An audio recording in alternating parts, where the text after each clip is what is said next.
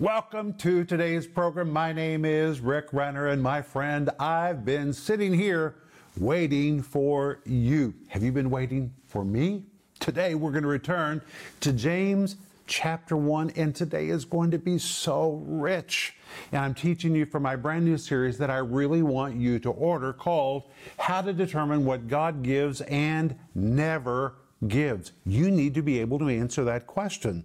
And the subtitle says Biblical Guidelines to help you know what to receive and what to resist. If you know what to receive and what to resist, suddenly you'll have direction when you pray.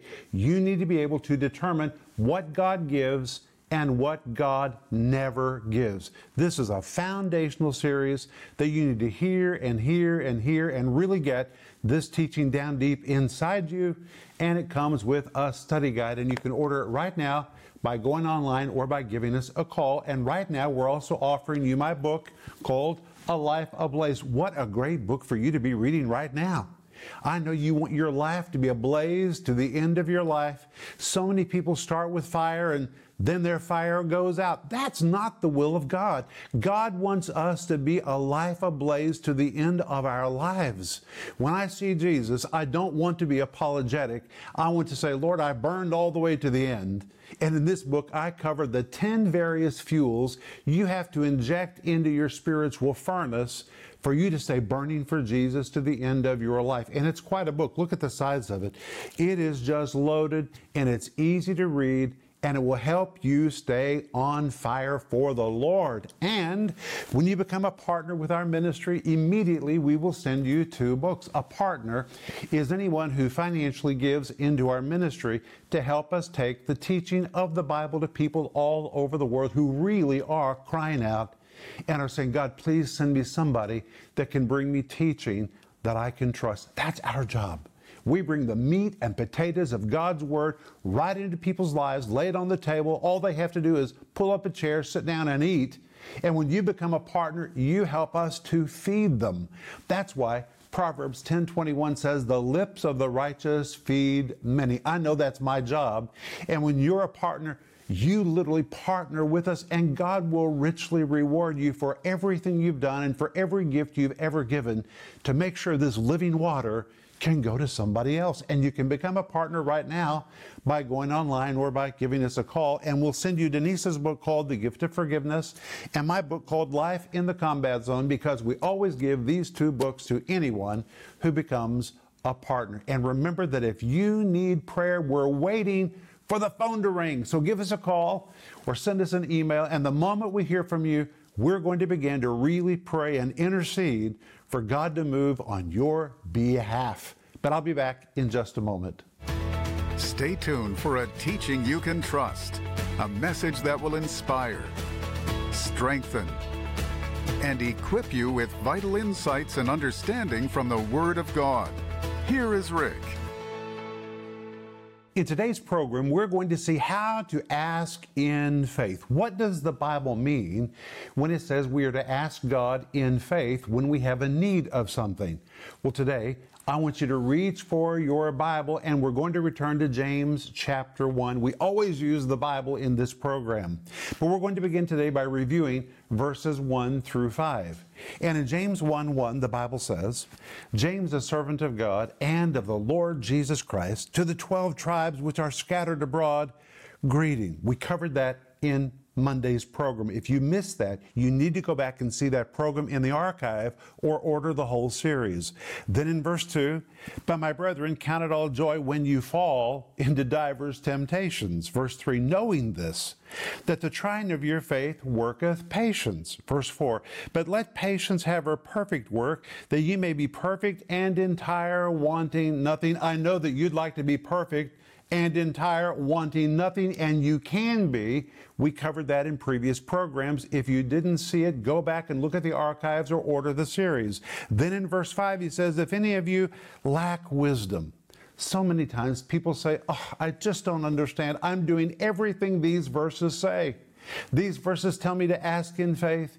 These verses tell me to endure. I've done all of that and I'm still not receiving an answer from the Lord. Please tell me, why have I not received from God? Well, that's a good question. But the problem is, a pastor doesn't know all the answers. So in this verse, James gives the best pastoral advice that could ever be given. He says, If any of you lack wisdom, let him ask of God. It's the equivalent of saying, I don't know, don't ask me, ask God. There's some reason why it's not working. And James says, if you'll ask of God, God will give you the answer. And this word of tells us God's one stipulation. It is the Greek word para. The word para means to be alongside. And James here is literally saying, if you will draw near to the Lord, para, if you will come alongside of him, you will find that God is not the God of the clenched fist, but he's the God of the open hand. Some people see God as the one who says, Look what I have. I have an answer. Beg. Oh, you're getting hotter. You're getting warmer. You're getting closer. You're almost to receive it. Oh, you almost got it. As though God is taunting us. James says, No, no, no, no, no. If you'll come alongside of God, para, if you'll come right as close to Him as you can, you will find He's not the God of the clenched fist. He's the God of the open hand. And that's why James goes on to say, Let him ask of God that giveth. And the Greek literally says, Let him ask of the giving God. That is who we serve. He is the giving God. He just asks that you come alongside of Him. And if you'll draw near to the Lord, the Lord will open His hand and He'll show you everything you need to know about why your faith doesn't seem to be working. And the verse goes on to say, Let him ask of God that giveth to all men liberally. You might say, Well, I know that God would answer some people, but maybe not me. Well, what does this verse say? The verse says he gives to all men. To all in Greek is the word pason. It means to all. It is an all inclusive term with no exceptions, which means if you fulfill this one stipulation, draw near to God and ask in faith, God will even answer you. It is God's promise in this verse. In fact, this verse says he gives to all men liberally. The word liberally, the Greek word haplos. You know, religious thinking says maybe God will just give us little tidbits of information or tidbits of blessing. But this word liberally, the Greek word haplos, listen to what it means. Something given generously, abundantly, plentif- plentifully, profusely, bountifully and open handedly. Something that is ample, extravagant, lavish, liberal, plentiful, or rich. God will richly answer you. He will profusely answer you. But as His child, He's wanting you to draw near. And when para, you come alongside of God, it blesses God so much. He says, Hey, you want to know something? I'll tell you what you want to know, and I'll even tell you more. He opens his hand, and God answers us liberally. And then James says, and upbraideth not. Sometimes people are afraid to draw near to the Lord because they're afraid the Lord will judge them or condemn them. But this word upbraideth describes one that does not nitpick. God is not a nitpicker. God is not looking to judge you or to condemn you. He wants to help you and He wants to bless you, but He needs you to come alongside of Him. And the verse says, If you will do that, it shall be given. That's what the end of verse 5 says, and it is God's promise that if you meet this one stipulation to draw alongside of God, God's glory will shine on you, God will open His hand, and God will show you everything that you need to know. It shall be given. Say amen. But wait. Then in James 1, verses 6 through 8, James continues and he says, But, but, let him ask in faith, nothing wavering. For he that wavereth is like a wave of the sea driven with the wind and tossed. For let not that man think that he shall receive anything of the Lord. A double minded man is unstable in all his ways. But notice how verse 6 begins let him ask in faith. The word but is the Greek word de. Here it is used as a marker to indicate something very, very important. It is the equivalent of saying, however. If you're going to ask, here's the way you need to ask. However, it's like an exclamation mark to get our attention. Let him ask in faith. The word ask is so very important. It is the Greek word haiteo. The word haiteo means to make a request, to make a petition. It is so strong, it can even be translated to demand. You could literally translate this verse, let him demand in faith. And it was a word often used to describe the relationship between a parent and a child. The child, because of his status as a child, has the right to ask the parent for information, and the parent is obligated to answer.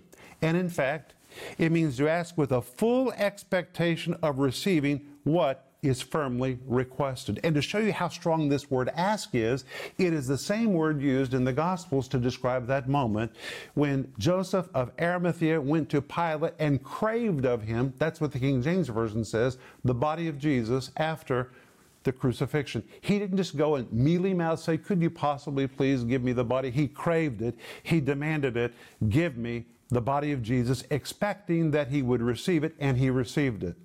And now James says, in the same way, if you're going to ask God for something, you have to ask in faith. You need to ask with a full expectation that you're going to receive. And he goes on to say, in faith. The word in is the Greek word in, which means being rooted in, asking from a position of, make sure you're asking from a position of faith. And then James does something very unusual. Rather than give us a lesson in how faith behaves, he tells us how faith does not behave. And wow, what a powerful illustration it is. Look at it. But let him ask in faith, he says, nothing wavering. That word wavering is a Greek word which describes habitual vacillation, one going back and forth. He's changing his mind all the time, constantly moving around. One day he prays one thing, and by the next day, he's already praying something else. And the next day, he says, Lord, I know that day before yesterday I prayed this, and yesterday I prayed this, but I've thought about it, and now I'm going to pray this. Then the next day, he goes back to what he prayed on the first day. He's constantly vacillating back and forth, back and forth. That is not the behavior of faith. Faith stands still. Faith knows what it wants. Faith doesn't move, and that is why James says, Ask in faith, nothing wavering, not vacillating, moving around on your request. He goes on to say, For he that wavereth is like a wave of the sea, driven with the wind and tossed. That word wave, the Greek word klodonai, describes one wave after another wave after another wave, a succession of rising and falling waves. I don't know if you've ever been to the ocean, but waves are pretty impressive. You watch them as they build and build and get bigger and bigger and bigger, and finally they peak, and then they fall, and they tumble back into the sea, where they're all churned up again and mixed with the water, and they become another wave. And once again, they rise and rise and rise, then they peak, and then they fall, and they get churned up in the water again and they rise and rise over and over, rising and falling, rising and falling. And here we have a picture of a person who sounds like he really has impressive faith, but he doesn't last very long. His faith peaks and then he changes his mind. And when he changes his mind, he falls back down into a maze of confusion where he rethinks what he's asking for. Is this really what I want? And then here he comes again. He's going to ask again. And it seems like he's really moving in faith. And then he changes his mind and he tumbles back into a maze of confusion over and over and over. And James says when a person wavers in what he is asking for, he's like a wave of the sea, rising and falling, rising and falling. And my friend, if you've ever tried to catch a wave, you can't catch a wave. And likewise, it's very hard to hit a person who's rising and falling in their faith because they are a moving target. God wants to bless that person, but God can't even find that person because they're constantly on the move. And the verse goes on to say they're driven with the wind and tossed. Driven with the wind means driven along by the push of the wind, agitated, stirred up by the movement of wind, constantly on the move in what they're asking, what they're believing. But faith stands still. Faith does not waver. Faith is not like a wave of the sea driven with the wind and tossed. Hmm. The word tossed, the Greek word Rapidzo means the constantly habitual rising and falling of the sea, the ever changing positions of the waves in the sea. And every time I read this, I think about my great grandmother Faulkner. My great grandmother Faulkner was actually a pretty wicked woman. She kind of lived the life of a gypsy. She was always on the move. We couldn't find her. She lived downtown Tulsa in hotels And often when we would go to the hotel where we thought she was living, we couldn't find her because she had moved to another hotel. We never could find my grandmother Faulkner because she was constantly on the move. It was hard to locate her. And just before she died, do you know what she said? Please cremate me and take my ashes and throw me into the sea so that for the rest of eternity I'll constantly be on the move. That's what this verse reminds me of my great grandmother Faulkner that we could never find, we could never locate because she was always on the move. Well, when you come to James chapter 1 verse 8, James goes on and says, "For let not that man, what kind of man? The man who in his faith is always moving, changes his mind, the man who doesn't stand still in what he is asking, he's constantly habitually vacillating. Let not that man think and it's interesting that the word think means assume. Let not that man assume that he shall receive anything of the Lord. It's not that the Lord doesn't want to bless that person, the Lord just can't find that person.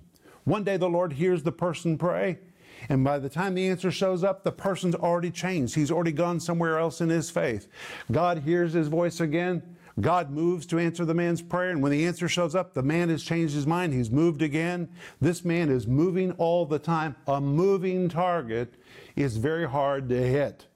And that's why the verse says, Let not that man think he shall receive anything of the Lord. Remember, faith stands still. And then James gives us an amazing illustration. He says, A double minded man is unstable in all of his ways. Double minded is the Greek word di sukas. The word di means two. The word sukas is the word for a soul. A literal translation is a man with two souls. Well, there's no such thing as a man with two souls. Here, really, is a person with two heads. Two heads. One head says, let's go this way. The other head says, let's go that way. The heads are arguing back and forth all the time in conflict with each other. Let me ask you if you were in church and the back door opened and a man walked in who had two heads, and one head said, Let's sit over there. And the other head said, No, no, no, I want to sit over there. And you saw this man with two heads, you would say, That is a freak. That is a monstrosity. When a believer cannot stand in faith, when he's not singular in what he asks and he's vacillating back and forth and back and forth and back and forth, God says, ay, ay, ay, it's like a two headed man. Oh. And the Bible says that man cannot be blessed. A double minded man is unstable. And the word unstable is the very Greek word from which we get the word for anarchy. When you are not stable, when you're not singular in what you think and focused on what you're asking, it produces anarchy in your life because it results in habitual vacillation. And in fact, the verse goes on to say he's unstable in all of his ways. The Greek word ways is hodos, every road of life. It may begin with vacillation in one area, but eventually it will begin to seep into every road of life that you walk upon until your entire life becomes a picture of vacillation, and that produces destruction and anarchy in your life. That is how important it is that you know what you want and you stick with it when you ask. But then, when you get to verse 9, James says something very interesting. Let the brother of low degree rejoice in that he is exalted. Well, the word but means absolutely, categorically, emphatically, let the brother of low degree. It describes one that has lost everything, one that has been humbled, his self importance has been reduced. He says, let him rejoice in that he is exalted. The word rejoice means to boast confidently about something. The word exalted describes a high station or an elevated position in life. And remember that James was writing to believers who have suffered a great loss. And now in verse 9, he says, Well, if you've hit rock bottom, rejoice, because it means the only direction you can go is up. You're on the way up, rejoice. You've got a high station ahead of you.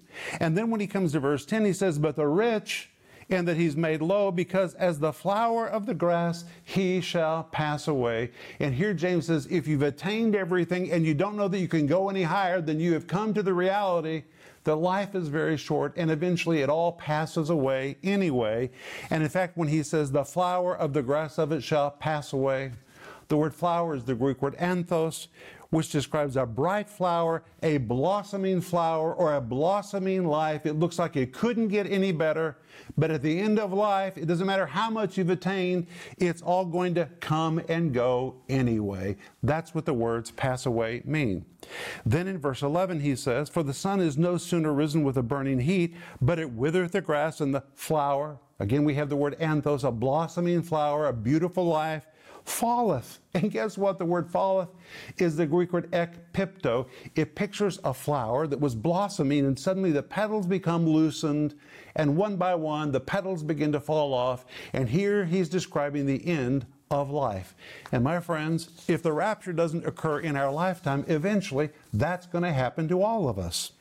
But then he goes on and he says in verse 12, But blessed is the man that endureth temptation. The word blessed is the Greek word makarios. Ay, ay, ay. The word makarios means blessed. It means supremely blessed. You could even translate it ridiculously blessed. Is the man that endureth temptation. The word endureth, again, is a form of the Greek word hupomene, which pictures one who defiantly sticks it out regardless of the pressures mounted against him. It is staying power, hang in there power, the attitude that holds out, holds on, outlasts, perseveres, hangs in there, never giving up and refusing to surrender to obstacles and turning down every opportunity to quit. It pictures one who's under a heavy load but refuses to bend, break, or surrender.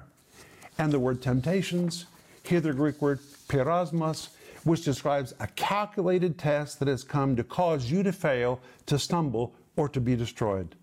And the Bible says when a test comes to take you down, it is the work of the devil, and your job is to endure, to defiantly stick it out, to say, I'm going to endure, I'm not going to budge, I am not going to flinch, I'm going to maintain what God has promised to me, I will not surrender it. And this verse says, For when he is tried, the trying is not from the Lord, it's a trying that comes from the enemy. You see, you made a bold confession of faith, and the devil's come to try you to see if you're really serious, and it becomes your opportunity to authenticate that your faith is real. It's the equivalent of saying, Devil, if you want to know what I'm made out of, you're going to find out. I'm a product that will not bend and will not break. I am serious. This is your opportunity to authenticate your faith. Not move around all the time and run around every time you feel like you're under pressure, but to stay in one spot. And the verse says, That person shall receive the crown of life which the Lord hath promised to them that love him. And that word crown is the word Stephanos. It is the word for a victor's crown. And in the ancient games, a laurel wreath or crown was placed on the head of winning athletes. And that laurel wreath represented a guarantee of lifelong provision because that athlete had endured the test and went all the way to the end. Not only did he receive, but he'd received a laurel wreath, Stephanos, a crown, which guaranteed he would be provided for for the rest of his life. And that's why this person is ridiculously blessed, supremely blessed. He has found the key to receiving whatever he needs in life. It's not changing your mind and moving around all the time, but it's enduring, saying, This is my spot. This is what I'm asking God for. I'm not going to budge. I'm not going to move. I'm not going to blink or flinch. I'm going to stay right here until I receive what I have requested. And if you'll do that, the Bible says you will be ridiculously blessed because God will find you, He will locate you in your faith, and God will give you the very thing that you're believing for. I'll be back in just a moment, and I'm going to pray for you. Is it difficult for you to figure out what God gives and doesn't give? For example, do you wonder if God ever permits tragedy? Has someone ever told you that God has allowed bad things to happen to you? And if bad things have happened to you, how can you resist them, overcome them, and get back on track again? All of these questions are answered in this five part series, How to Determine What God Gives and Never Gives. In this series, Rick Renner also teaches you how supernatural joy will empower you to make it through difficult circumstances, how endurance will help you hang in there until you receive what you need from God, how to know if you're in doubt or if you are asking in faith Available in digital or physical formats starting at just $10. This series will revolutionize your thinking about what God gives and never gives. In addition to this teaching series, you can also purchase the book A Life Ablaze. In this powerful book, Rick lays out everything you need to live an intimate, uncompromising life and stay on fire with the Holy Spirit's power for years to come. Don't delay in ordering your copy today because it will help you throw the right fuels into your fire to get you burning again. Order your copy of A Life Ablaze today for only $18. Don't miss this special offer. This series, How to Determine What God Gives and Never Gives, and the book, A Life Ablaze. Call the number on your screen now or go to Renner.org to order. Call or go online now.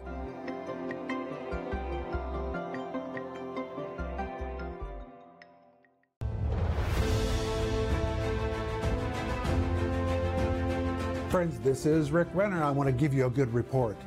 It is amazing, but we just signed the papers to purchase our new building in Tulsa, a new headquarters for our ministry.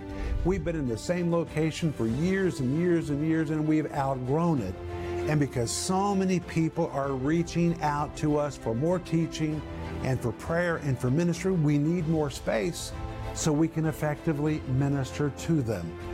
And at the same time, we're constructing our studio in Moscow, where we're going to be filming the most wonderful Bible teaching programs that touch people all over the world.